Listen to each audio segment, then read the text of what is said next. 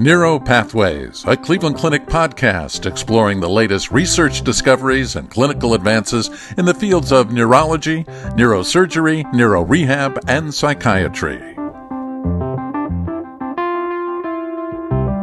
The rapidly evolving landscape of stroke therapies, including thrombolysis and mechanical thrombectomy, have revolutionized care for patients with acute stroke. In this episode of Neural Pathways, we're surveying the current landscape of stroke treatment and looking towards what's on the horizon.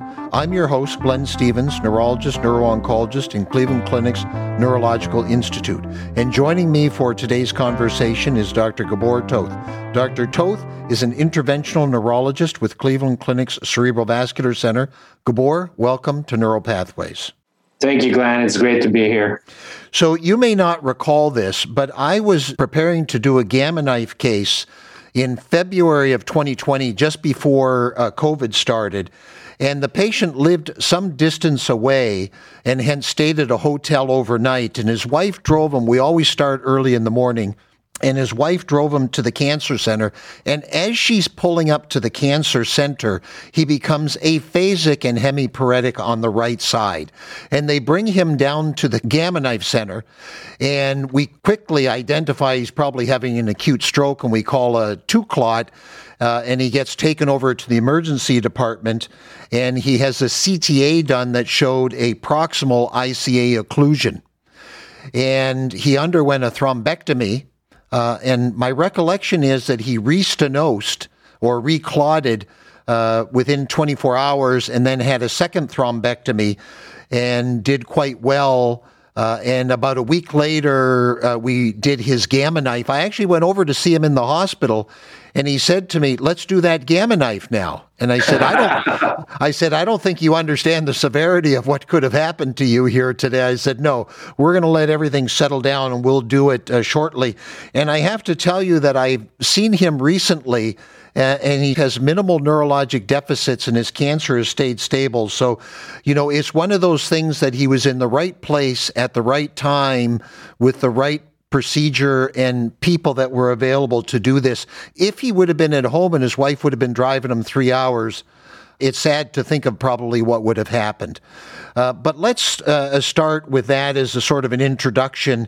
Uh, and tell us about the landscape of acute stroke therapy options uh, as it's changed over the years and what we can offer to patients both medically and interventionally for stroke. I know it's a huge thing. You probably talk for an hour on it, but give us the, the Coles Notes version.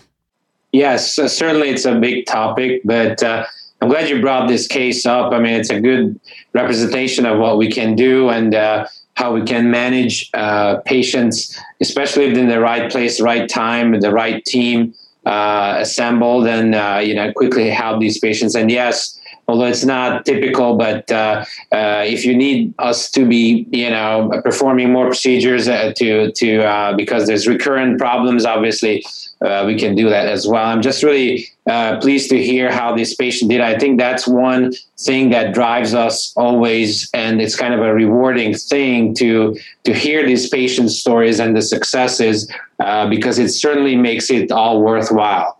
Um, so, as far as treatment options for acute stroke, you certainly touched on it that a lot has happened. Uh, a long time has passed since the introduction of uh, TPA or tissue plasminogen activator uh, in the mid 1990s, uh, which was the first real acute stroke uh, treatment option for uh, stroke patients. So about uh, we had to wait about 20 years for the next uh, major milestone. there have been a lot of trials and attempts uh, to help stroke patients in the meantime, and things have certainly gotten better systems of care. But the next milestone occurred around 2014, 2015, when uh, several large randomized controlled trials, which is the highest degree of clinical trials, uh, basically were able to demonstrate the efficacy and safety of endovascular therapies, what you just uh, described. Uh, although uh, large vessel occlusion, we call it, which is a blockage of one of the main arteries of the brain eh, is um, uh, just a portion of acute strokes, but it certainly is one of the most devastating type of types of ischemic stroke. And uh, uh, the degree of benefit uh, of this endovascular therapy or mechanical thrombectomy um, uh, has been has been basically uh, proven to be one of the um, highest degrees of, of benefit uh, almost in the history of medicine. And uh, the, um, the field continues to evolve rapidly with better and newer generation uh, devices that help us achieve the goal of reopening blocked uh, blood vessels in the brain and neck also, um, we were able to show that uh, patients hap- happen to come in later, potentially after a stroke. Uh, we can uh, always uh, uh, evaluate them and expand treatment options for some of those patients as well. we have the option now to extend treatment options uh, for acute stroke patients for up to 24 hours after symptoms onset in select patients so certainly this has been a game changer. On the medical side, uh, though there has been some new developments uh, over the last few years, because other than uh, the tissue, tissue plasminogen activator, a new player uh, showed up called tenecteplase or TNK. Uh, and more and more data has uh, come out pr- uh, providing benefit of, of this new agent. And um, certainly there are a few considerations that make Tenac actually even more advantageous uh, than TPA. And that's certainly one of the newer agents that we have um, uh, come out with and uh, basically introduced to our system and enterprise that we can use. on the other end, you know, there have been a few other um, uh, attempts to help acute stroke patients. And, um, you know, without going into too much detail, there have been research studies looking at uh, giving certain medications before the patients get to the hospital in the ambulance.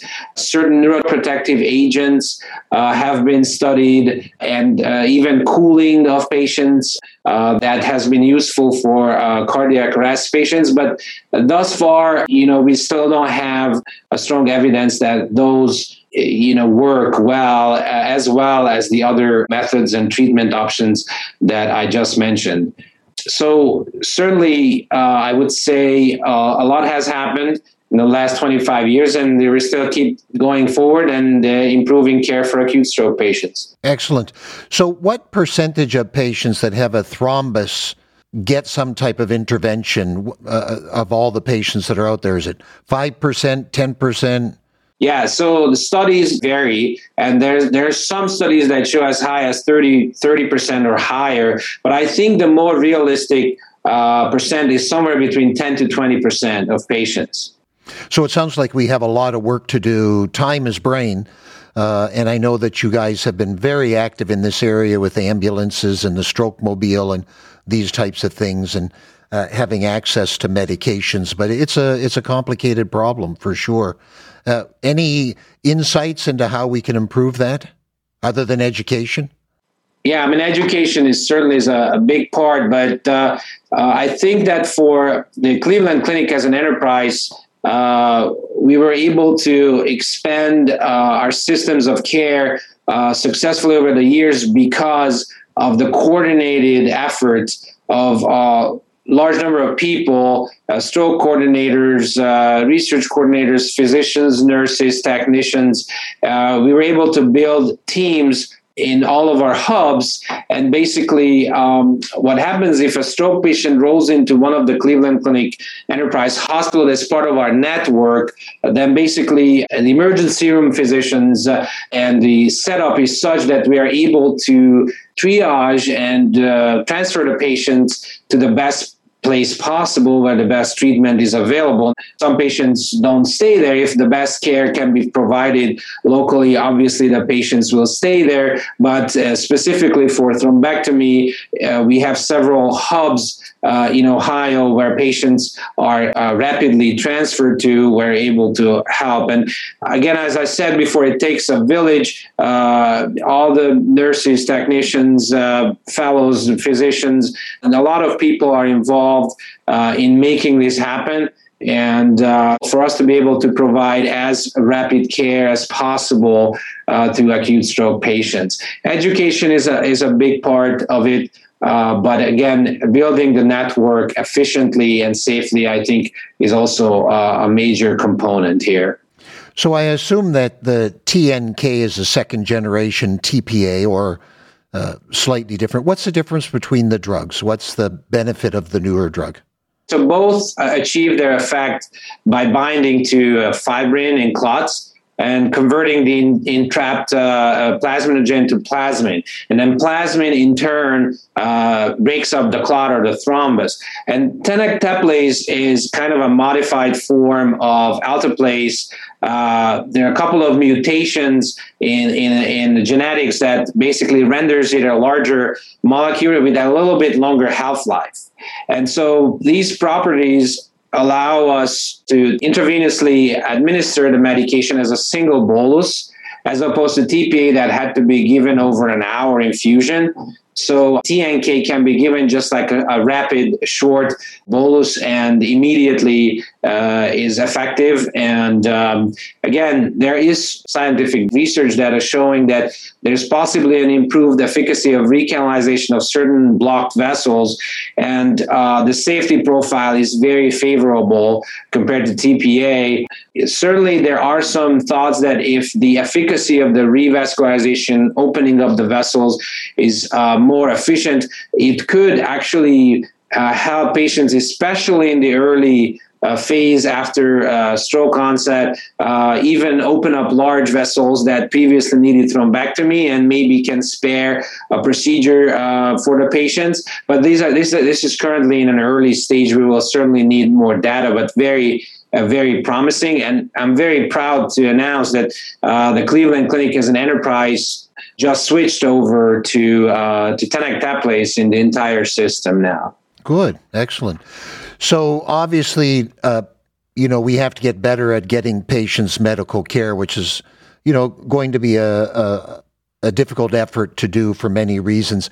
But there may be a lot of individuals out there on the other end of things. And what are the most important risk factors uh, that we should work on to decrease the likelihood of ending up with this problem? I mean, there's a large number of potential risk factors that can lead to strokes in general and, uh, you know, uh, blockages in large vessels. But the most common ones are, you know, um, high blood pressure, high cholesterol, uncontrolled diabetes, active smoking, drug use, and certain heart conditions also predispose uh, to uh, blood clot formation and strokes, especially if they're not uh, detected and not treated appropriately, many times with blood thinners. Yeah, so my commercial out there is just to make sure that we're on our patients to uh, have them do the right things. Absolutely. So, with um, we mentioned this a little bit with large vessel occlusions that obviously are a high risk. Uh, we have highly efficacious therapy available in the form of mechanical thrombectomy. And I still wonder with my patient, uh, because it was sort of pre-COVID, if the patient had COVID, because I thought I had I had read some data that they're at a little more risk of more proximal stenosis. Is that true, or did that not show out, or what's happened with that? Yeah, there's um, also um, growing literature on COVID and stroke, and certainly it has been shown that uh, COVID can be a predisposing factor to having a stroke, especially, I think the most prominent that was shown is something uh, called a hypercoagulable state. So, COVID uh, resulting in a cascade in the bloodstream that results in, and blood clot formation, not just in the arteries, but potentially in the veins as well. There have been other associated types of strokes with COVID that uh, result in some sort of a vessel wall abnormality, or we call it vasculopathy. Mm-hmm. Uh, we had a few patients, even young ones, who um, who developed uh, uh, basically narrowing of the blood vessels, requiring intervention uh, after a COVID infection. I think we still have a, a whole lot more to to work on and understand uh, with COVID and stroke, but these are the main points that uh, that we have learned in the recent years. I hate to admit it, but you know, 30 years ago, I remember we would do an angiogram on a patient and they would have a thrombus, you know, in an acute setting. And really the only intervention we had was for the interventionalist to take the catheter and essentially poke and break up the clot. And of course, that clot would go somewhere, uh, but it was the lesser of two evils, right? That it would go and lodge and affect a small area versus a large area. So, you know, the advent of thrombectomy is so much more exciting. Uh, any trials you guys have going on? Any, uh, there's always new devices, but anything exciting you guys are doing right now? I'm glad you asked. Yeah. So, uh, you know, being at the Cleveland Clinic, there's always something new. There's always cutting edge, and there's always uh, new trials and studies going on. So our center, the Cerebrovascular Center, has been actively involved in a lot of national, international trials regarding acute stroke. Um, there are a few areas uh, that uh, we are looking at as part of these trials, uh, as also as our, our, group as well, to try to expand and extend the potentially the window, but also the indication uh, of, of thrombectomy or stroke care for, for more patients.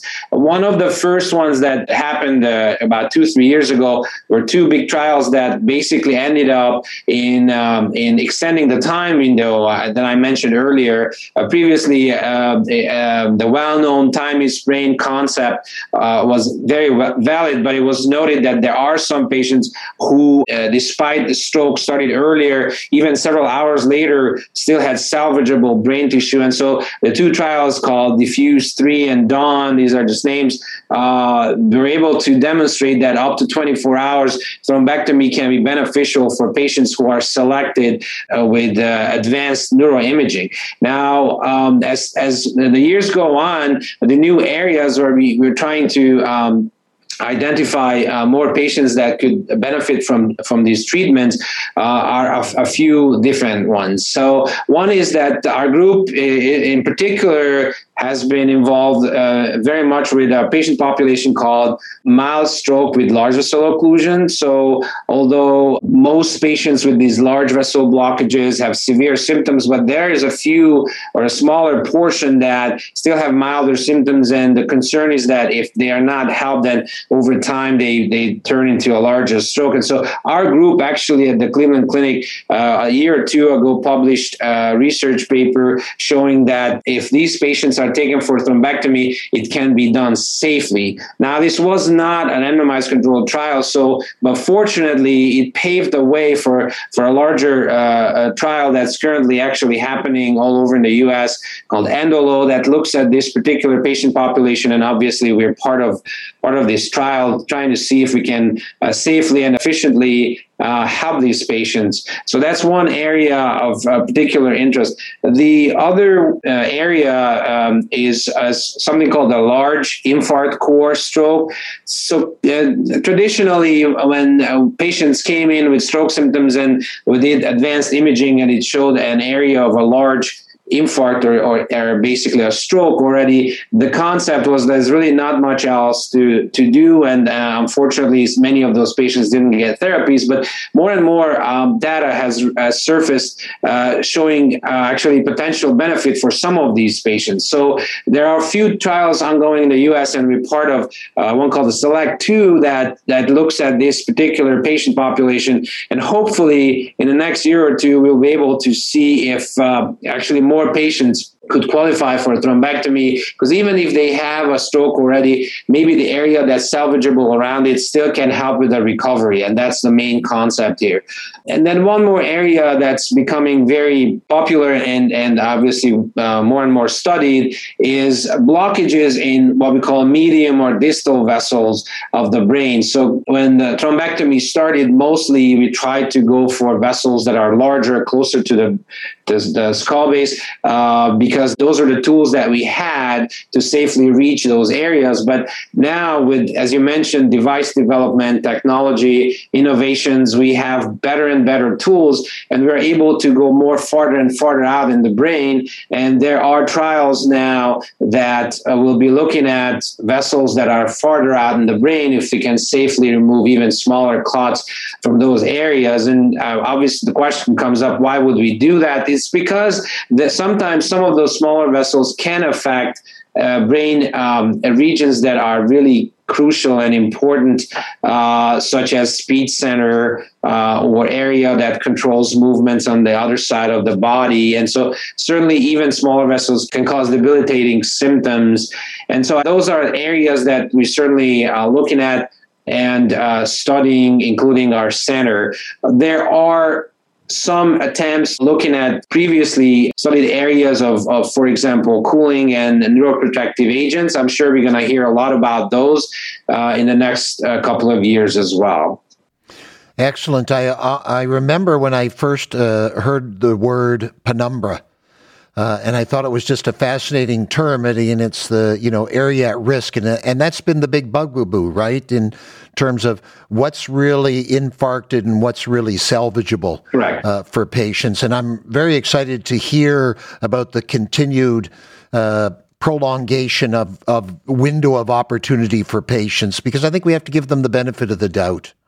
Absolutely, and uh, you know, to add to that, uh, with the help of artificial artificial intelligence and AI, uh, in the recent years, uh, our technology to select these patients and do imaging on them, and also the timely notification of physicians of these problems, uh, have tremendously uh, improved, and certainly will also benefit more and more patients going forward. Uh, well, Gabor, this sounds like an exciting field to be a part of. Uh, I appreciate your sharing your insights with me today, and I always enjoy working with you. Thanks for joining me. Same here. Thank you very much for the opportunity.